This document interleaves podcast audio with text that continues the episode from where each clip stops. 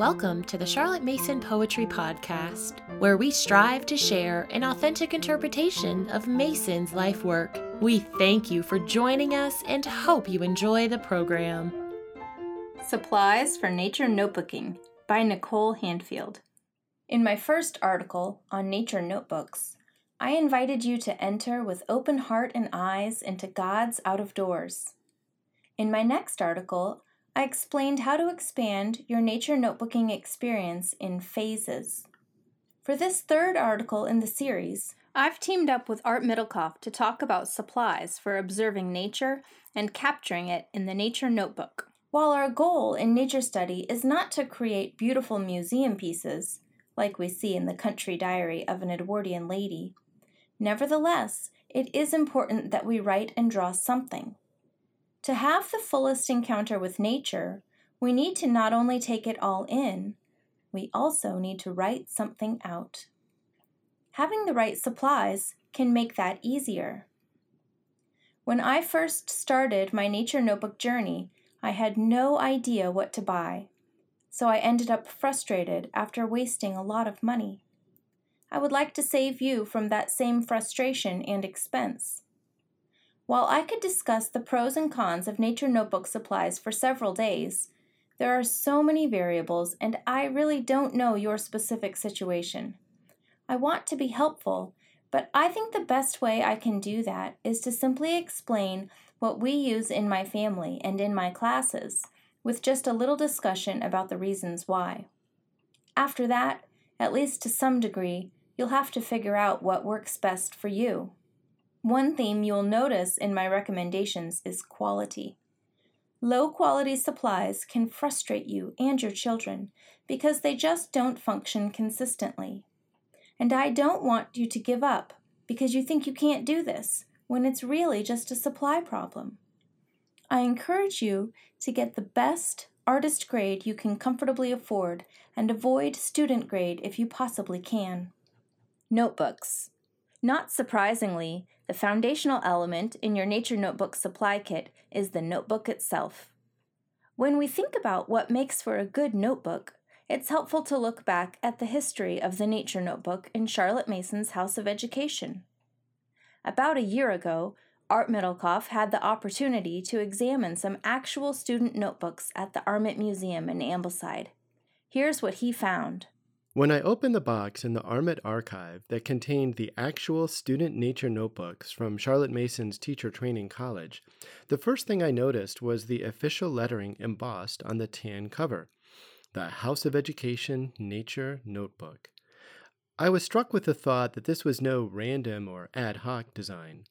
The leadership of the House of Education had obviously put some thought into how a nature notebook should be assembled. I wondered if perhaps Charlotte Mason herself had determined the design characteristics. I looked at three notebooks, and all had the exact same dimensions 7 inches by 9 inches. The letters on the green cover of the second notebook read, House of Education, Students' Nature Notebook, while the third simply read, in the same embossed lettering, Nature Notebook, interleaved. Later study confirmed my intuition that Mason herself had indeed designed the notebook. In volume 34 of the Parents' Review, we read In founding the House of Education in Ambleside, it was Miss Mason's intention that her students should become familiar with these beauties of nature, and the Nature Notebook, which she designed, is a symbol of their knowledge that precious green book with its red title, House of Education Student's Nature Notebook, which is the peculiar privilege of the student. The inside of the book is nothing more than good drawing paper for painting without pencil outlines until the possessor begins to make it the record of her own observations. But it turns out that at one time there was no standard design for the notebook, and variety reigned. Herbert Geldart writes the way in which the present form of Ambleside Nature Notebook, with which no doubt many of us are acquainted, came to be adopted was that in the early time there was much difference in the books used. Some were large, some small, some had excellent paper, some very inferior, into which the colors sank, leaving ragged outlines. The only point in which they almost all agreed was in being badly bound. This bad quality of paper caused a good deal of trouble in placing some of the books, because allowance had to be made for the material used. All these things being brought under notice, the House of Education provided the present pattern, which has excellent paper, good for painting upon, is firmly bound, and puts all the students on an equality, and will last as books on which so much care and labor have been spent should do for many years, and it is very cheap. I'm told that these books are a very great success and very largely used by others besides the students. The third notebook I saw was probably one of these earlier versions, as it had the matching title, Nature Notebook. I find it interesting that the standard dimensions of 7 inches by 9 inches were maintained over time. An interesting book review in volume 15 of the Parents' Review described yet another design feature of some nature notebooks. The Eton Nature Study notebook designed by Wilfred Mark Webb, FLS, Spottiswoode and Company, Eton College, 36. This is the perfection of a nature notebook, made of double paper. A blank page of cartridge for drawing on the one side, and a ruled page for writing on the other. The cover of charming green linen is so arranged that new sheets can be added, in fact, we have here a perfect nature notebook. The writer of the book review is not specified, which leads me to believe it was Charlotte Mason, who was the general editor of the Parents' Review at that time. It's obvious to me why the reviewer liked the idea of having blank pages alternating with ruled pages. Charlotte Mason's model for nature notebooking involved a concept of brush drawings and diary like journal entries. In fact, of the three notebooks I saw at the Armitt, one of them followed this exact design. It was the third notebook with the cover title Nature Notebook Interleaved. It's not clear to me why this design was not fully embraced. For some reason, the House of Education official notebooks contained only blank pages. All three sample notebooks, dated 1896, 1910, and 1925, contained roughly the same number of pages, containing between 87 and 99 leaves of paper, for a total of 174 to 198 writable pages.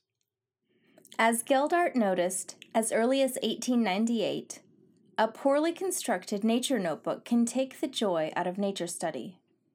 I think it is important to take the time to find the right notebook. Here are my bottom line notebook guidelines, regardless of the brand. Number one, a sewn binding with a flexible spine will allow your notebook to lie flat. A glued binding means that pages will eventually fall out if the book is opened to lie flat. I personally do not care for spiral binding on the Nature Notebook, and of course, the House of Education notebooks didn't have spiral binding either. I think there's a temptation for beginners to want something with perforated pages or a spiral binding so that they can rip out anything that's not good. Or maybe that was just me. After reading a lot more about it, I realized that I was missing the point of the nature notebook entirely. Even professional artists aren't happy with every piece. We are doing this for the process more than for the product and we can learn something from every painting session. My favorite structure is a sewn binding. Even with a sewn binding, though, some notebooks will not lie flat because of a stiff hardcover spine. Think about some of your favorite hardcover books. It is possible to find nature notebooks with very soft spines and sewn bindings in order to open completely flat while painting. Number two, Size is also important. In my experience, children can get overwhelmed with a large page for the nature notebook, so I like to start Form 1 and 2 students with a 5 by 8 inch book. For my own nature notebook, I'm happy to use anything from a 5 by 7 inch to an 8 by 12 inch. Number 3. The paper needs to be thick enough to handle watercolor without buckling and without showing through to the back of the page. While you can get away with using multimedia paper, watercolor paper contains sizing, which keeps the paint on top of the paper. I recommend starting with a basic weight watercolor paper, 140 pounds. but you could even use a thicker watercolor paper, 300 pound. Quality paper is more expensive, but it accepts the watercolor better, so keep that in mind, especially for beginners. If you use a thinner weight paper, you may experience some bleeding through to the back of the page, but you could just use one side of each double page spread. There are other variables with paper cold versus hot press, cold is bumpy, hot is smooth, opacity, curling, and how the paint interacts with the paper. So try a bunch of different papers to find out what you like best. I like to use Stillman and Birn softcover notebooks because they meet all three of my criteria. The sewn binding combined with a soft spine allows them to lie perfectly flat. The sizes work great, and the paper's really nice. I appreciate the beauty and the symmetry of matching notebooks, so it makes me happy to see several of these lined up on my shelf. The Alpha has 46 sheets, 92 pages, while still providing a decent 100 pound paper. My daughter is using the Stillman and Birn softcover Alpha in the smaller 5.5 by 8.5 for her nature notebook. I used the Stillman and Birn Alpha softcover for my nature notebook in the 8 by 10 inch during 2018. But I found that with my painting style, the 100 pound paper occasionally started to shred and it clumped in my painting. This might not affect everyone, but I wanted to find something better. The Stillman and Birn softcover Zeta uses thicker paper, 180 pound, which is a big step up from the Alpha, but it only comes with 26 sheets, 52 pages in one book. It makes sense, thicker paper is bulkier and this would be fine if you don't mind using more than one notebook in a year, or if you only paint once a week and you don't mind painting on both sides of the paper. I have a Stillman and Birn softcover Zeta that I planned to use for 2019, but I haven't started using it yet. I would recommend the Zeta over the Alpha because the paper is thicker, but I really think both are great notebooks. For about five years now, I've been struggling to find the perfect nature notebook for me that has paper that I love. My absolute favorite watercolor paper is Cold Press Arches Aquarelle 140 pound 100% cotton rag, but it's expensive. You can buy it in pads, but in the past I was never able to find any notebooks made with Arches or any other brand 100% cotton paper. However, I recently discovered handmade notebooks made with Arches watercolor paper on Etsy. I ordered the sketchbook Arches 140 pound cold press handmade large size from Nature Sketches. This gives me 24 Arches sheets and 6 sheets of smooth Bristol paper. I also ordered the watercolor journal A5 from Lake Michigan Book Press which gives me 32 sheets. Even though I haven't had a chance to thoroughly try them out yet, I heartily recommend them both because I know how well the Arches paper performs. Both books have sewn bindings with flexible spines so that they lie completely flat when opened, and they both appear to be very well made. Brushes and watercolors. Okay, so you found a notebook with really great paper it's just the right size and it opens totally flat. Now you need a brush.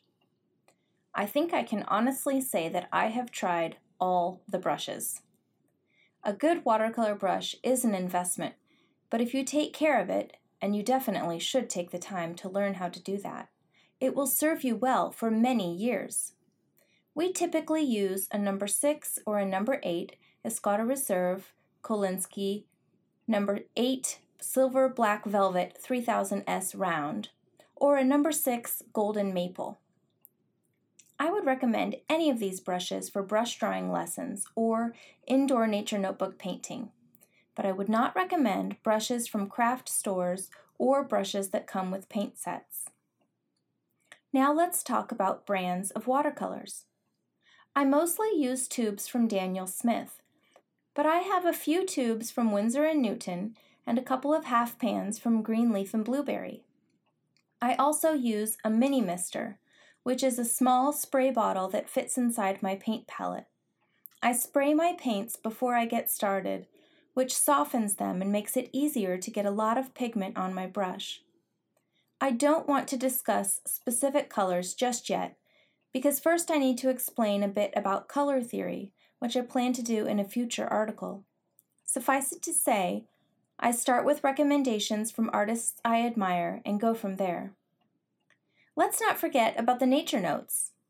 We don't just describe what we observe in pictures, we also narrate what we observe in words. For this, I typically write my notes lightly with my very favorite mechanical pencil. Then I decide if I like the way the page is filled up and assess word choice.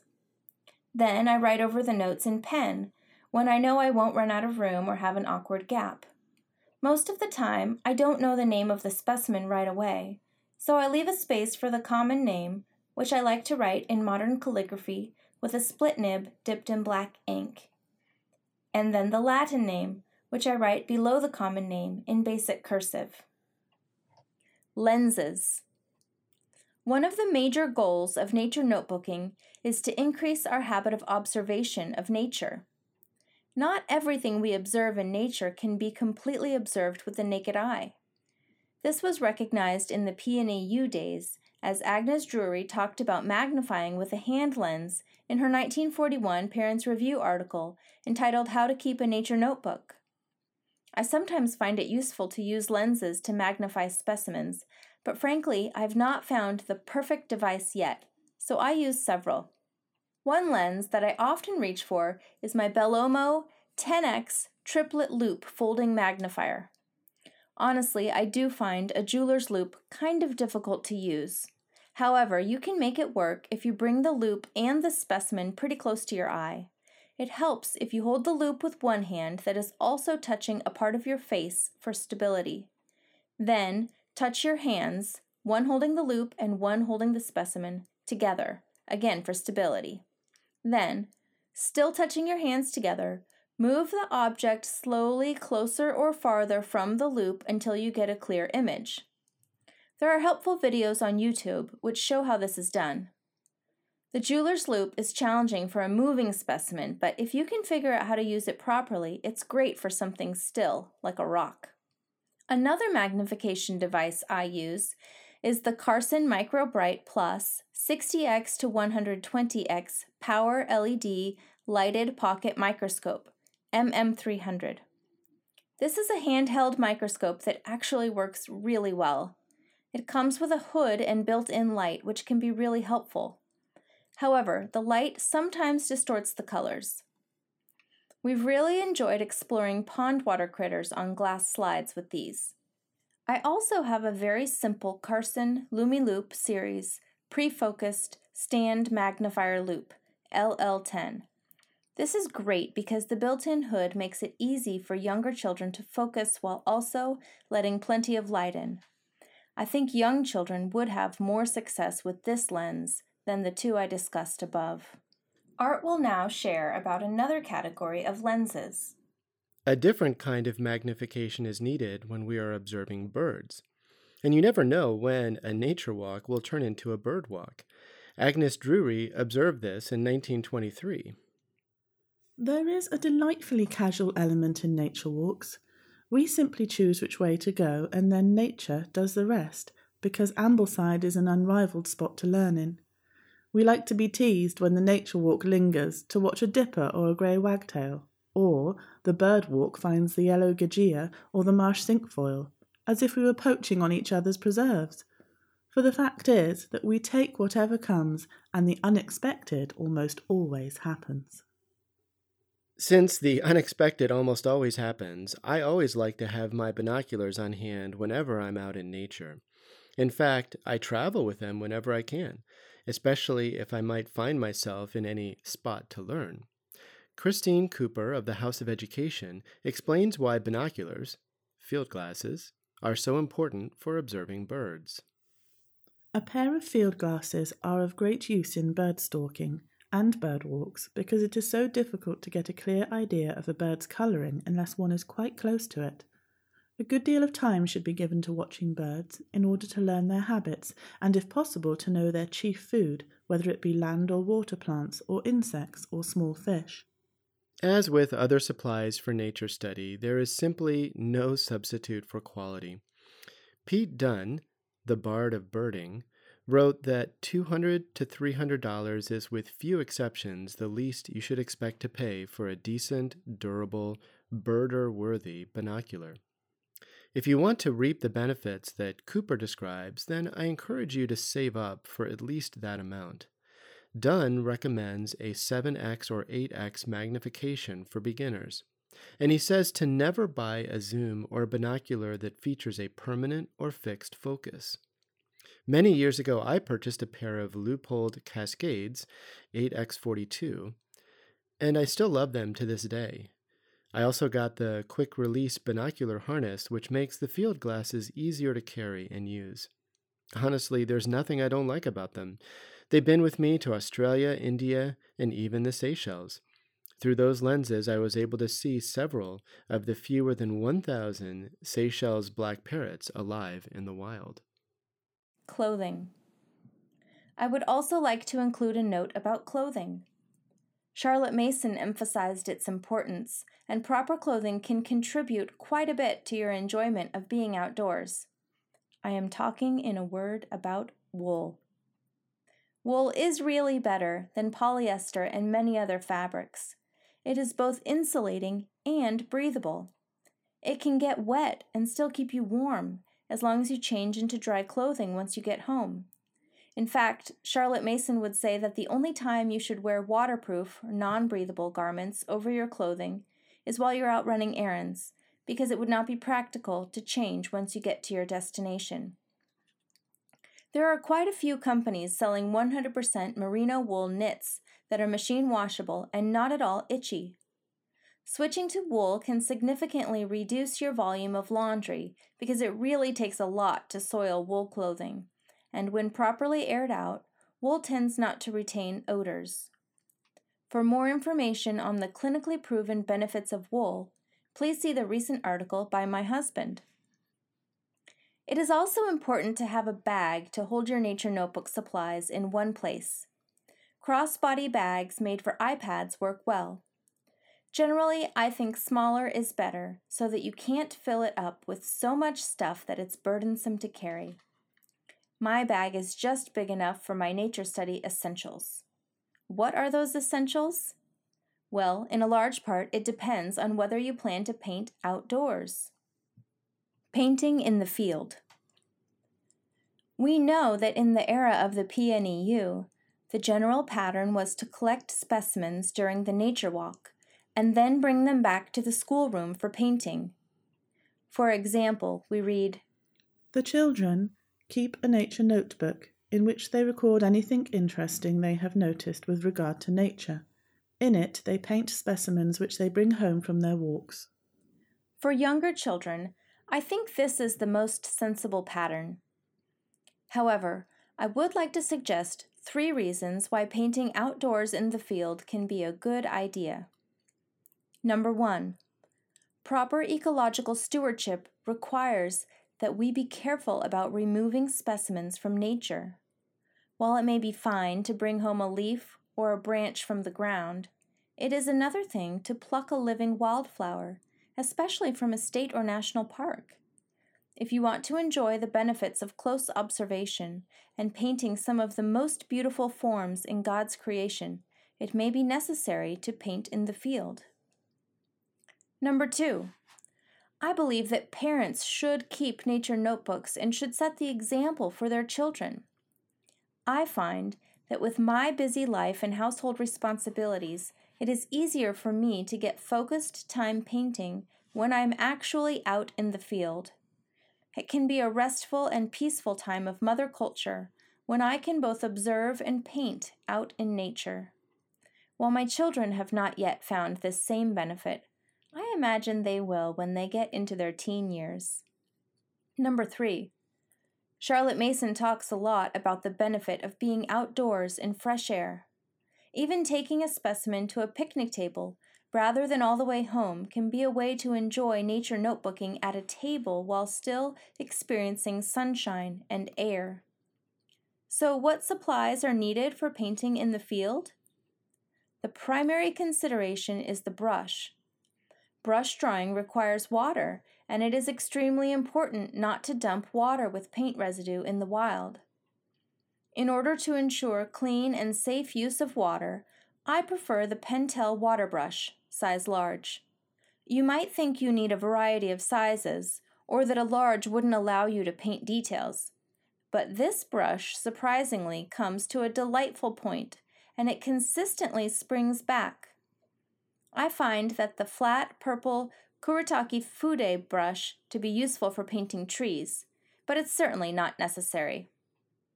When you're out in the field, you also need a compact way to transport and access your paint. I use the Meeden metal palette, about $14 on Amazon without paint.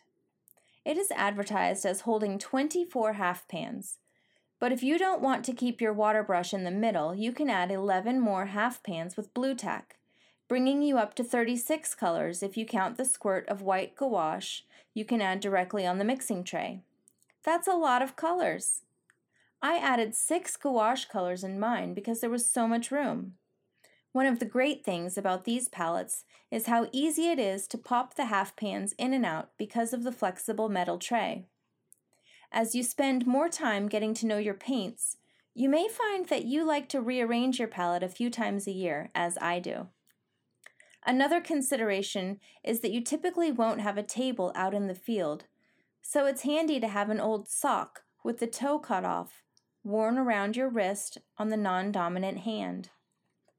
You can use this to wipe excess water from your brush and to clean the brush when changing colors. It is also helpful to have a piece of plain paper. This can be used to give your specimen a white background, which can also help you to see the light and dark areas without distractions from the background. It can also be placed in your notebook if your page isn't quite dry when you have to pack up and run after a toddler who's fallen into the water. Not that that's ever happened to me. When I go out for nature study, my bag contains the following items. In the main compartment, the nature notebook, sock, and palette. The front pocket, a handful of pens, a pencil or two, extra filled water brushes, and my magnification lenses. Of course, I'm sure Art would say that I should make room for binoculars too. I hope you find all these suggestions helpful, but I can't emphasize enough that you should not wait for the perfect instruments before going outside into nature. The most important thing is just to get started. But if you've been going outside and want to make the experience better, I hope you've found some useful tips here. So, what's in your nature bag? Have you found the perfect nature notebook? Do you have any experience with any of the items I've listed above? Do you have any specific supplies questions? Let me know in the comments. About the author Nicole is the director of the In a Large Room retreat, editor of Charlotte Mason and the Great Recognition book and art print, and co founder of the In a Large Room community. She and her husband Kent are raising four boisterous kids, including one with complex special needs, near Washington, D.C. Nicole credits her nature notebook for her intervals of lucidity. You can follow her amateur nature notebook adventures at Keeper of Glory and Inside My Nature Notebook. If you have enjoyed this episode, please leave us a rating or a review on iTunes. Thank you for listening to the Charlotte Mason Poetry Podcast. We hope you enjoyed the program.